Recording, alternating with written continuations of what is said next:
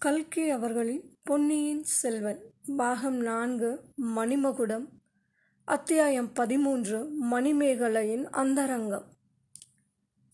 கடம்பூர் மாளிகையின் விருந்தினர் பகுதியில் விசேஷமாக அலங்கரிக்கப்பட்டிருந்த அந்தப்புறத்து அறையில் சப்ரமஞ்ச கட்டிலில் நந்தினி சாய்ந்து கொண்டிருந்தாள். அவளும் அன்றைக்கு மிக நன்றாக அலங்கரித்துக் கொண்டு விளங்கினாள். அவளுடைய முகம் என்றுமில்லாத எழிலுடன் அன்று திகழ்ந்தது. அவள் பகற்கனவு கண்டு கொண்டிருக்கிறாள் என்பது அவளுடைய பாதி மூடிய கண்களிலிருந்து தெரிந்தது. கண்களின் கரிய இமைகள் மூடி திறக்கும் போதெல்லாம் விழிகளிலிருந்து மின்னலை போன்ற காந்த ஒளிக்கிரணங்கள் தோன்றி மறைந்து கொண்டிருந்தன. இதிலிருந்து அவள் பார்ப்பதற்கு அரை தூக்கத்தில் இருப்பதாக தோன்றினாலும் அவளுடைய உள்ளம் உத்வேகத்துடன் சிந்தித்துக் கொண்டிருந்தது என்பது நன்றாக புலனாயிற்று. இன்னும் சிறிது கூர்ந்து கவனித்து பார்த்தால் அவளுடைய பாதி மூடிய கண்களின் பார்வை அந்த அறையின் ஒரு பக்கத்தில் அகிர்குண்டத்திலிருந்து கிளம்பிக் கொண்டிருந்த புகைத்திரளின் மீது சென்றிருந்தது என்பதை அறியலாம். குண்டத்திலிருந்து புகைத்திரளாக கிளம்பி சுழி சுழியாக வட்டமிட்டு கொண்டு மேலே போய் சிதறி பரவி கண்ணுக்கு தெரியாமல் மறைந்து போய்க் கொண்டிருந்தது. அந்த அகிர்புகை சுழிகளிலே நந்தினி என்னென்ன காட்சிகளை கண்டாலோ தெரியாது. திடீரென்று அவள் ஒரு பெருமூச்சு விட்டாள். அவளுடைய பவள இதழ்கள் ஆம் நான் கண்ட கனவுகள் எல்லாம் இந்த புகைத்திரளில் தோன்றும். சுழிகளைப் போலவே ஒன்றுமில்லாமல் போயின. இந்த புகைத்திரளாவது அருமையான நறுமணத்தை தனக்கு பின்னால் விட்டுவிட்டு மறைகிறது. என் கனவுகள் பின்னால் விட்டு போனவையெல்லாம் வேதனையும் துன்பமும் அவதூறும் அபகீர்த்தியும் தான் என்று முணுமுணுத்தார். அச்சமயம் தேவி உள்ளே வரலாமா என்று மணிமேகலையின் மெல்லிய குரல் கேட்டது. வா அம்மா வா. உன்னுடைய வீட்டில் நீ வருவதற்கு என்னை கேட்பானேன் என்றாள் நந்தினி. மணிமேகலை அந்த கதவை திறந்து கொண்டு மெல்ல நடந்து தான் வந்தாள். ஆனால் அவளுடைய முகத்தோற்றத்திலும் நடக்கும் நடையிலும் கையின் வீச்சிலும் உற்சாகம் ததும்பியபடியால் அவள் துள்ளி குதித்து ஆடி பாடிக்கொண்டு வருவதாக தோன்றியது. நந்தினி சிறிது நிமிர்ந்து உட்கார்ந்து கட்டிலுக்கு பக்கத்தில் இருந்த தந்த பீடத்தை காட்டி அதில் மணிமேகலையை உட்காரச் சொன்னாள். மணிமேகலை உட்கார்ந்து கொண்டு தேவி தங்களிடம் நான் எப்படி நடந்து கொள்ள வேண்டும் என்று என் தமையன் எனக்கு சொல்லிக் கொடுத்திருக்கிறான் தென் தேசத்தாரின் நாகரிகத்தை பற்றி ரொம்பவும் சொல்லியிருக்கிறான் கேட்காமல் கொள்ளாமல் திடீரென்று இன்னொருவர் அறைக்குள் நுழையக்கூடாது என்று தெரிவித்திருக்கிறான் என்றார். தென் தேசத்தாரும் அவர்களுடைய நாகரிகமும் நாசமாய் போகட்டும். உன் அண்ணன் உனக்கு சொல்லிக் கொடுத்ததையெல்லாம் உடனே மறந்துவிடும் என்னை தேவி என்றோ மகாராணி என்றோ ஒருபோதும் கூப்பிடாதே. அக்கா என்று அழை அக்கா அடிக்கடி உங்களிடம் நான் வந்து தொந்தரவு செய்வது உங்களுக்கு கஷ்டமாயிராதல்லவா? நீ அடிக்கடி வந்து தொந்தரவு செய்வது எனக்கு கஷ்டமாய்த்தான் இருக்கும்.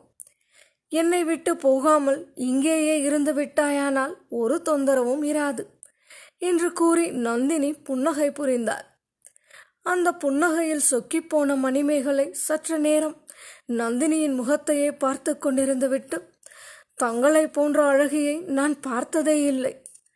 சித்திரங்களிலே கூட பார்த்தது இல்லை என்று சொன்னார் பெண்ணே நீ வேறு என் மீது மோகம் கொண்டு விடாதே. ஏற்கனவே நான் ஒரு மாயமோகினி என்பதாக ஊரெல்லாம் பேச்சாயிருக்கிறது.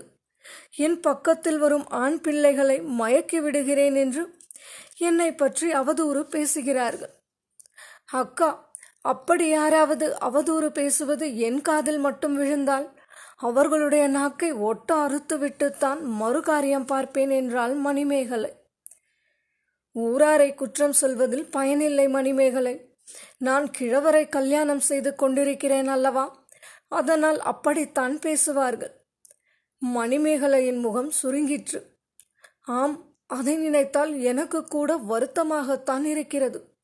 என் தமையனும் சொல்லி சொல்லி வருத்தப்பட்டான் அதற்காக ஒருவரை பற்றி கண்டபடி அவதூறு பேசலாமா என்ன?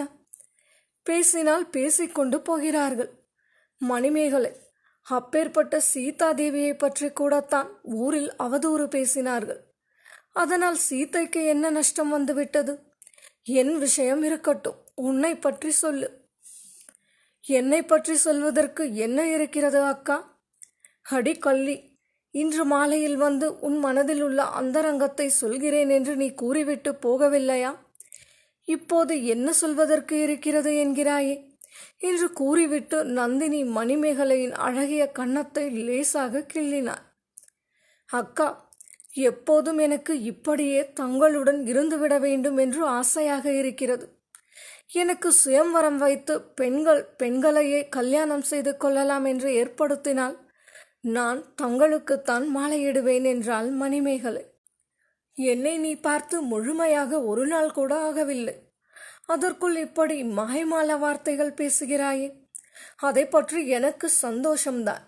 எனக்கு பிரியமான தோழி உன்னை போல் ஒருத்து இல்லையே என்று எவ்வளவோ தாபப்பட்டு கொண்டிருக்கிறேன். சோழ நாட்டின் சிற்றரசர் வீட்டு பெண்கள் எல்லோரும் அந்த பழையாறை பிசாசைத்தான் தேடிக்கொண்டு போவார்கள். நீ ஒருத்தையாவது எனக்கு மிச்சம் இருக்கிறாயே. ஆனால் நீ சற்று முன் கூறியது நடவாத காரியம். பெண்ணுக்கு பெண் மாலையிடுவது என்பது உலகில் என்றும் நடந்தது இல்லை. யாராவது ஓர் ஆண் பிள்ளையைத்தான் நீ மணந்து கொண்டு தீர வேண்டும். கன்னி பெண்ணாகவே இருந்துவிட்டால் என்ன அக்கா? முடியாது கண்ணே முடியாது.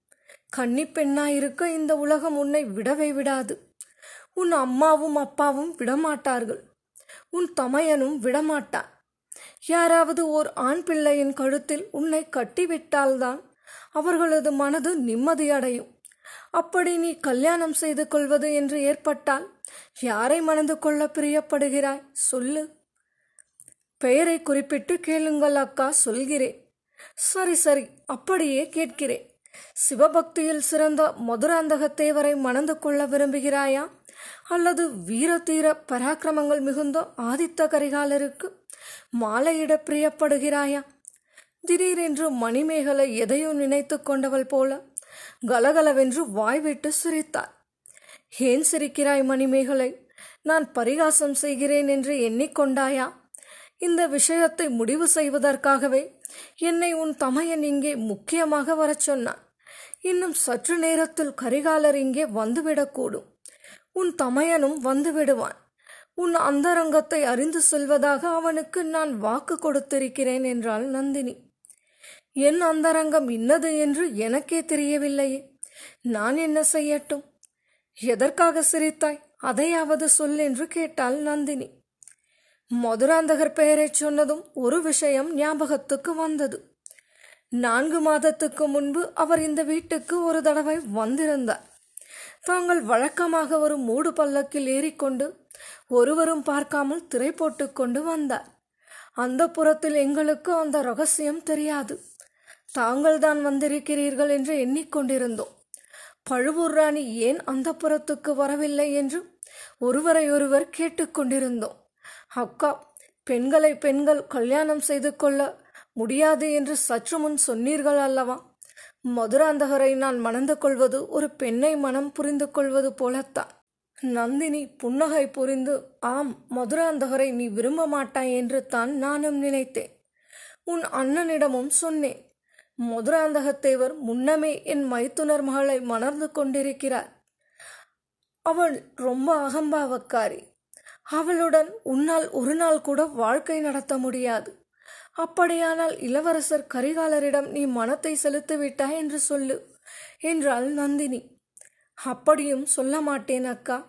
அவரை நான் பார்த்ததே இல்லை. எப்படி என் மனம் அவரிடம் சென்றிருக்க முடியும்? அடியே ராஜகுலத்து பெண்கள் பார்த்துவிட்டு தான் மனதை செலுத்துவது என்பது உண்டா?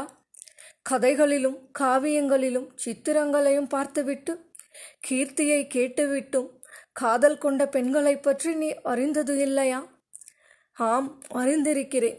ஆதித்த கரிகாலர் வீராதி வீரர் என்றும் உலகமெல்லாம் அவர் புகழ் பரவியிருக்கிறது என்றும் அறிந்திருக்கிறேன். அக்கா வீரபாண்டியனுடைய தலையை ஆதித்த கரிகாலர் ஒரே வெட்டில் வெட்டிவிட்டாராமே. அது உண்மையா? நந்தினியின் முகம் அச்சமயம் எவ்வளவு பயங்கரமாக மாறியது என்பதை மணிமேகலை கவனிக்கவில்லை. நந்தினி சில வினாடி நேரம் வேறு பக்கம் பார்த்து கொண்டிருந்து விட்டு திரும்பினார் அதற்குள் அவள் முகம் பழையபடி பார்ப்போரை மயக்கும் மோகன வசீகரத்துடன் விளங்கியது. மணிமேகலை ஒருவருடைய தலையை ஒரே வெட்டில் வெட்டி விடுவது பெரிய வீரம் என்று கருதுகிறாயா?